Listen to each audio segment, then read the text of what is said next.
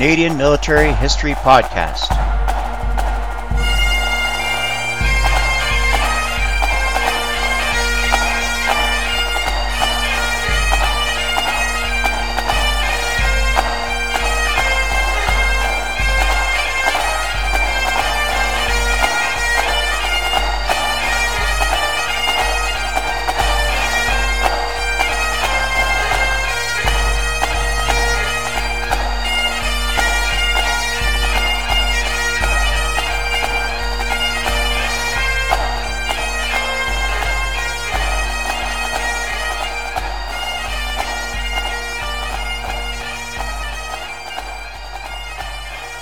Music provided by the 48th Highlanders of Canada.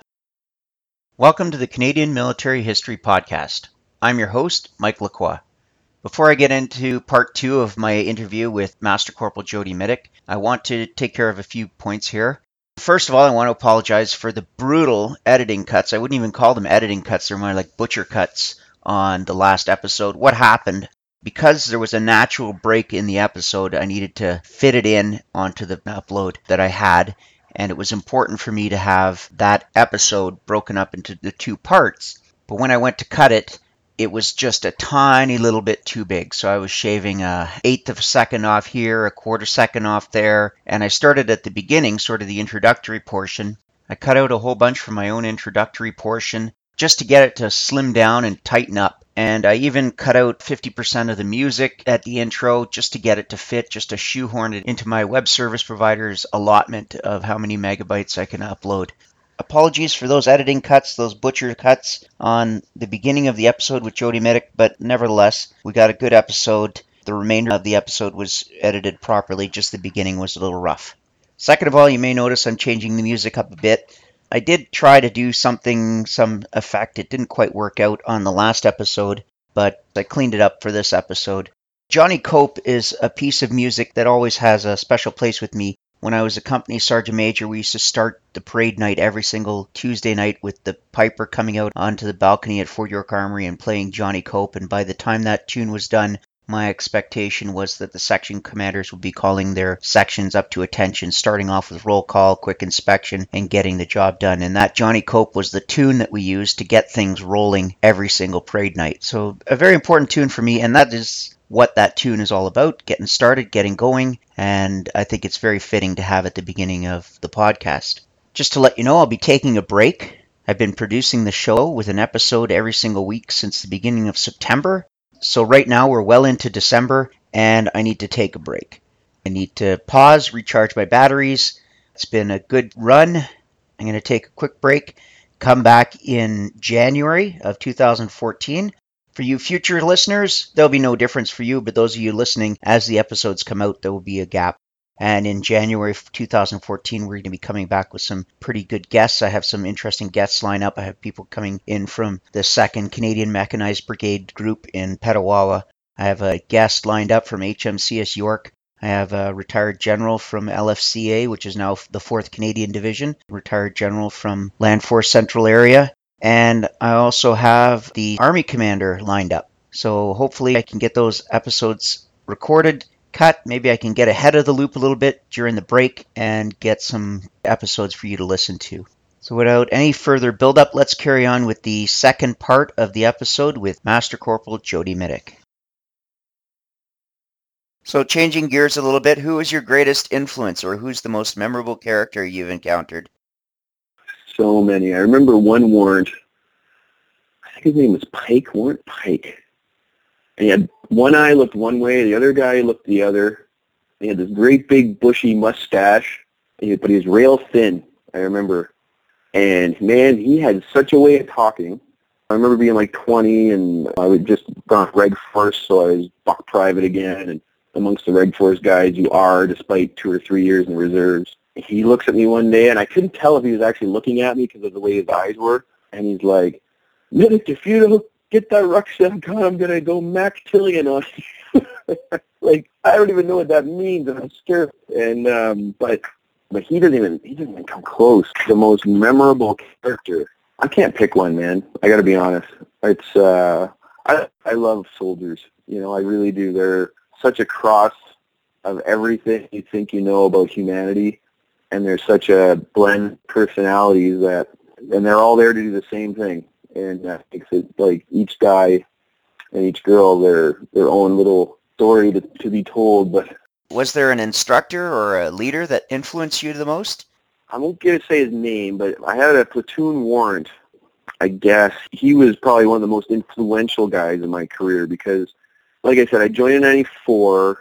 Uh, we were yelling "bang bang" at each other back then, literally during training. Blanks. When we got blanks, it was like, oh, wow, they actually decided to spend money today because money was so short. Being 17 and just joining, you'd think that's normal. But I remember one day sitting outside the platoon area at Y101 in Petawawa, where the 1RCR headquarters, and uh, this bush walks by in the hallway with a bolt-action rifle that I'd never seen before. I was like, what? What's that? because at the time there were so few snipers and they had such a low profile because they were treated as every other soldier. So he's a sniper, but he's also a company POL sergeant. I said, what, what are those? in my platoon warrant, he was like, standing next to me, he says, that's one of the snipers. That's one of the guys taking the sniper course. Uh, okay. We have snipers? What? There are snipers around here? And you can get on a course to become one? And he was like, yeah. Why? That type of thing interest you? And I was like, yes, of course it does. It's the snipers. These guys are legends. He's like, oh, I'm a sniper. He's like, well, we'll talk, right? And so after that, I remember he was transferred into the platoon headquarters to be his radio man, and I didn't realize it at the time, but he was keeping a very close eye on me to check to figure out because sniping is one of those jobs, even though you get paid the same as the clerk or the cook or anybody else, you have to be vetted guys you're going to be working with. And I was being vetted, and I didn't even know it. One day, maybe a year and a half or so later, a sniper course came up that, or it came, there was going to be one. And I was just like, how do I get on this thing? And he never told me I was good to go. Basically, he had decided to put my name forward to be a sniper. And that changed the whole direction of my career because I was 25 of us tried out, 10 of us got on the first, and three of us passed. So if he hadn't decided that I was worthy of the sniper qualification, who knows where I'd be today. Because so he, him letting me go on the course was a huge honor, and, and he has always been a guy that I have since that day up to, and you know every now and then we do still talk, and I oh I owe a lot for the direction my career went because I spent a good half of my Reg Force career being a sniper, and it was being the best job I ever had, and, and I'm the most proud of. And and like I said, being a sniper on the battlefield is probably in my heart is one of the greatest achievements I could have done in the career I chose. So Yeah. yeah, I'd say that Warrant, who if he hears this, he'll know exactly who he is. He's a captain now. He was probably the most influential in my career. Jody, what was the greatest challenge you had to overcome? Well, without too mushy, obviously recovering from stepping on a landmine, which is all as much a part of the job as anything else we do, right? Got to prepared to be a casualty. So uh, on the day we were patrolling and and I stepped on a landmine on top of a mortar and lost both feet, started a whole new career in recovering and figuring out who this post-combat warrior guy is. And it's been a process ever since that I'm still kind of working. I stepped on the landmine with a mortar bomb underneath it. I lost both feet. At that point, almost six months doing the job, the real job of being a sniper and being a soldier on the battlefield and be seven years in January coming up. That's been, you know, the last third of career has been being this wounded guy, and it's it's something that that's the biggest challenge because I was set. I was going to be a sniper. I was going to try out for JTF. If I made it, I'd be a sniper with them. Even if I didn't, I'd stay a sniper with the RCR. Probably teach the battle school or at the combat school in Gagetown for a couple years, I'm sure. Retire a soldier and then do mm-hmm. private training on the side probably because I was going to retire about 48 to 25 years. Snipers are good at math as long as it has to do with trajectory and ballistics. Yeah, it's been a real challenge figuring out who who the guy is post landmine. Well, it's interesting that you said I started my new career as recovering. Yeah, And for me, who I'm not recovering, it's difficult for me to appreciate that until you say it in those words and you say, I started my new career as a recovering soldier. well that's it because there's no course, there's no basic getting over a landmine strike course. Uh, there's no sucking chest wound course like that. You've got one. Like there's no lost an arm course or broke a back course. Whatever you end up suffering from and that's how we approach things Everything's a course and a qualification, and you're kind of on your own. You're making up your training plans as you go. The way I approached it is it was my, I treated it almost like I was on course. I went in, the therapists were my instructors. Unfortunately, we use civilian facilities that in 2007, early 2007, weren't really prepared to deal with the types of people soldiers are they did their best. They did, I'm not saying it was bad care, but it wasn't probably as good as it could have been if they had been ready for soldiers become part of their patients lineup. But I went in there. They were my instructors. They're the SMEs. They are going to teach me how to get better, how to use my new equipment, being my prosthetics, because they're not legs, they're equipment. And there's different types, just like there's different rifles. You got to learn how to use each one the best of your ability. And that's how I approached it. I very seriously, my goal was to get back onto the battlefield, not realizing how bad, or not bad, but how hard it is as a double amputee to do things. One leg below the knee, if you're going to lose anything, lose one leg below the knee. That's like the Cadillac. And you can get back to like 90%, last 10% is just fitness. You keep working out, you're fine there's a ranger in the states. There's probably a couple of them now, but I mean, I just I remember reading with one airborne ranger, and he lost his leg early in Afghanistan, I believe, probably 03, 04, maybe even 02. I can't remember. And he within a couple of years he was jumping and patrolling again with his guys. He's a, probably a master sergeant by now. So I mean, you can do it, and double below isn't impossible, but it's I think I've heard of a few guys that have done their best. But there's a lot of we've had people go back over as single leg amputees uh, that seems, it seems to be the, the even above the knee single is seems to be you, you, with a big leg, your body's able to adapt to do to do enough.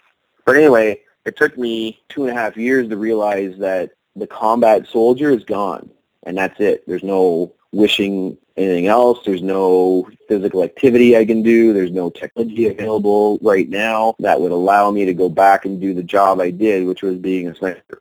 Because you're a liability I tried to go back as a gunner on a, on a Griffin, one of the door gunners. They were in General Natynczyk at the time, CDS. He authorized it as long as I could qualify. There's the whole BFP thing and then things like that, something I just wasn't prepared to do in 2009 because I consider myself like a seven-year-old. I'm still learning how to do everything. And things like that are just, the skin isn't designed to carry large, heavy weight over long distances when you're wearing prosthetics. It just isn't. And the prosthetics aren't to the point where they can be loaded with your weight through the skeletal system the way that you're used to, the way you're supposed to carry yourself.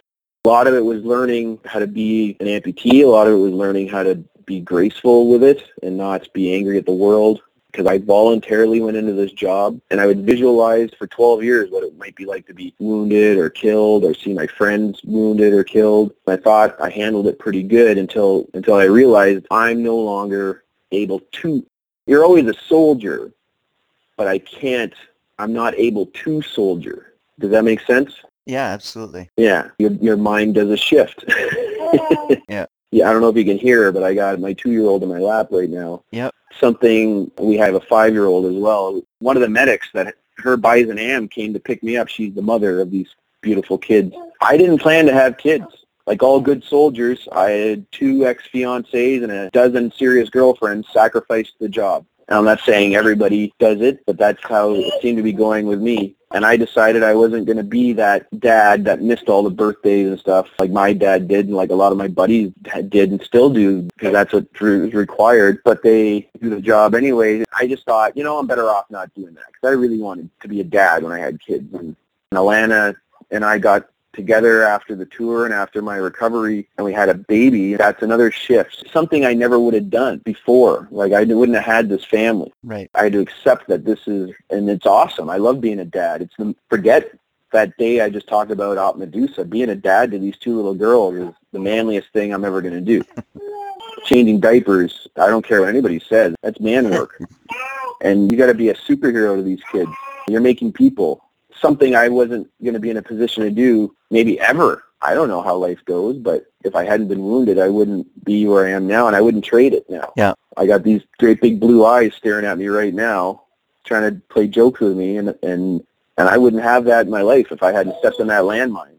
If I hadn't been in that on that grid square that day, three other guys walking over that spot, the snipers, guys aren't supposed to get wounded. Never mind the team leaders or whatever.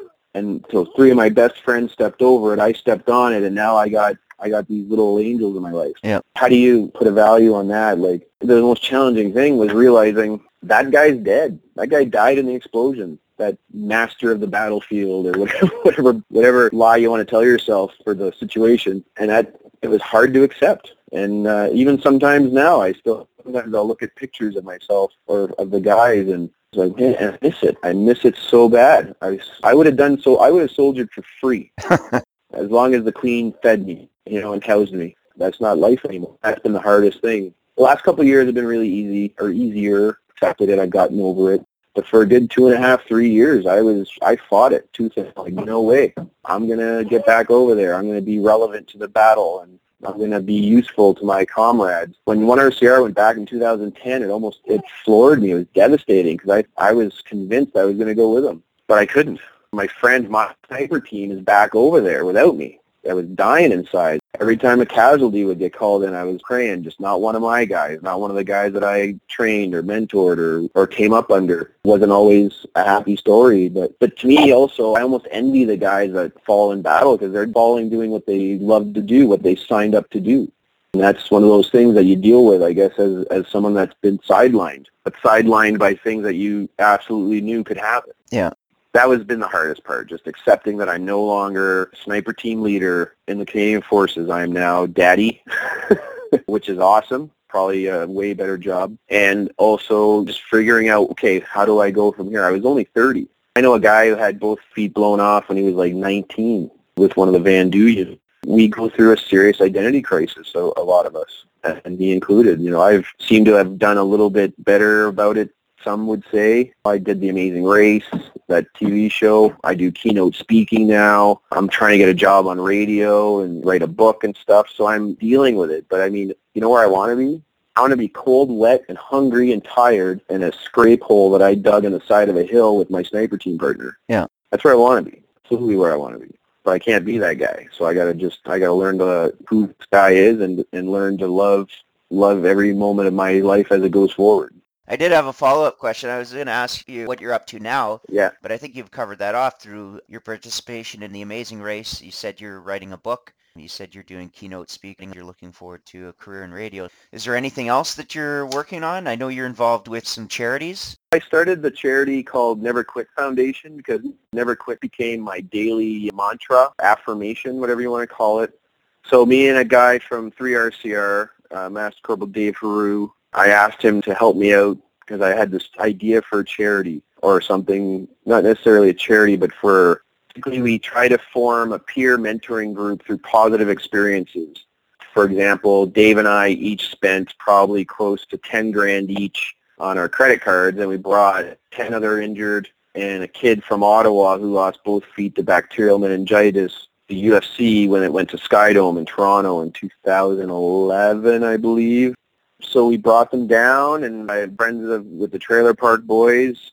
So they showed up on their own dime, and Canadian office gave us tickets, and the Fairmont Royal York gave us hotel rooms, and we just well, we spent ten grand on plane tickets and incidentals, and we brought these guys to Toronto. We got our money back, donations and, a sponsorship from a T-shirt company, and but the idea was to put these guys that are from spread across. We had guys from the East Coast to the West Coast and everywhere in between as best we could. We had amputees, double amputees, mental injuries, but it was a lot of amputees, obviously, because of my injuries. The idea was that put them in a room together and let them know they're not alone, they're not the only ones, and that they can now be mentors or be mentored and have a peer. I knew we were on the right track when one of the young guys from PET he had lost a foot to a mine similar to my explosion. I was telling everyone, you know, we're going to show off the legs. We're going to use it to get a little bit of VIP from the UFC. Hey, here's a bunch of veterans. And, you know, the soldiers, they don't want too much attention. So the guys are kind of resisting a little bit, and they're not into it like I am, whereas I'm not being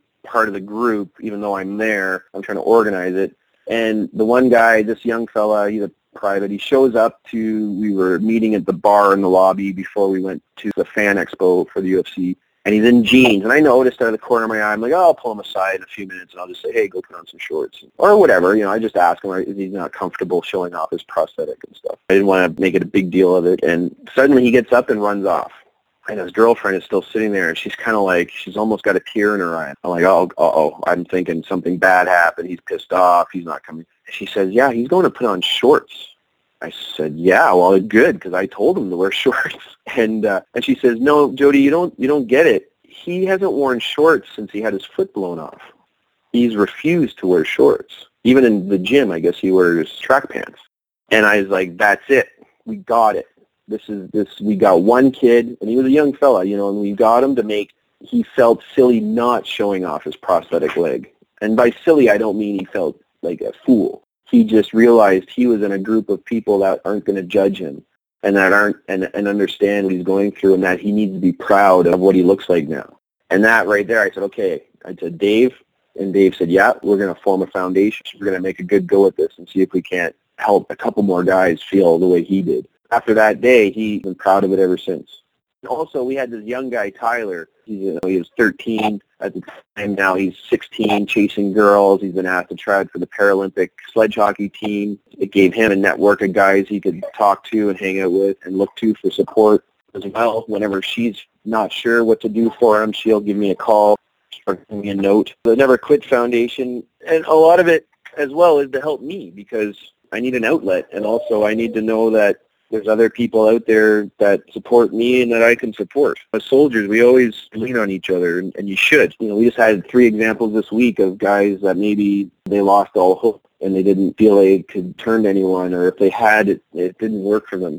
That's the kind of things we want to avoid is guys being so so down on themselves they decide to, to go and do to do harm to themselves and, and stuff. So we got to do the best as a community to, to look out for each other. Because regardless of Veterans Affairs and, and everybody else, at the end of the day, your fire team partner, you got to move with one foot on the ground, and you got to make sure you keep an eye on in your circle of influence and and hope that, that you can try and help them, or if you need help, reach out to them and be received. We gotta we gotta really do better in my the community to help each other and not worry about what anybody else can do for us. We got to do it for ourselves. Yeah, absolutely. Well, what I'm going to do is I'm going to post a link to your Never Quit Foundation in the show notes. Okay. And then that way, if people want to get more information about the Never Quit Foundation, they can just click on the link. You have a website? NeverQuitFoundation.ca. Excellent. And we're on Facebook and we're on Twitter and that's it. So I'll make sure I post a link in the show notes so that people can find out more information All right. and hopefully they can make some donations to your cause as well. Excellent. That'd be awesome. So we've come to the end of the podcast. It's one of our longer ones. I'll probably have to split it into two. Is there anything else you'd like to say? I'm good for now. I think thanks for giving me a chance to tell some stories and strap on my helmet one more time and and have a platform to, to spread stories. And I don't know if you can hear, but my little Kira is here with me and thanks for getting in touch and thanks for doing what you're doing to, to help keep the memories alive. You're very welcome. I'm glad to do this. It's something I enjoy doing. One of those things, you enjoy doing it and you put the effort into it and it has its own rewards. Yeah, I, I agree with you 100%, brother. Take care and I hope to see you one day. We'll make sure we meet up somewhere in our different circles. Okay, you too. Thank you for listening to the Canadian Military History Podcast. I hope that you've enjoyed this episode. If you did enjoy the podcast, please leave some feedback on iTunes. If you have any questions, comments, or suggestions, please send me an email at mikelacroix, cmhp at gmail.com. Please let me know if you'd like me to read your comments on the air. While you're waiting for our next episode, please visit the website at www.canadianmilitaryhistorypodcast.ca or the CMHP Facebook page. If you'd like to support the podcast by making a donation, please click the PayPal link on the webpage. The next time you're considering buying something from Amazon.ca, please visit the Canadian Military History Podcast website and click on my Amazon link. A small portion of your purchase goes directly towards the support and maintenance of the podcast. However, your great price from Amazon doesn't change. All donations will go directly into the production of the podcast. All music is used with the express permission of the commanding officer. End tag music is provided by the Princess Patricia's Canadian Light Infantry. Views and opinions are those of the guests of the Canadian Military History Podcast and do not necessarily reflect the opinions of Mike Lacroix Productions, the Government of Canada, or the Department of National Defence. This is a Mike Lacroix production.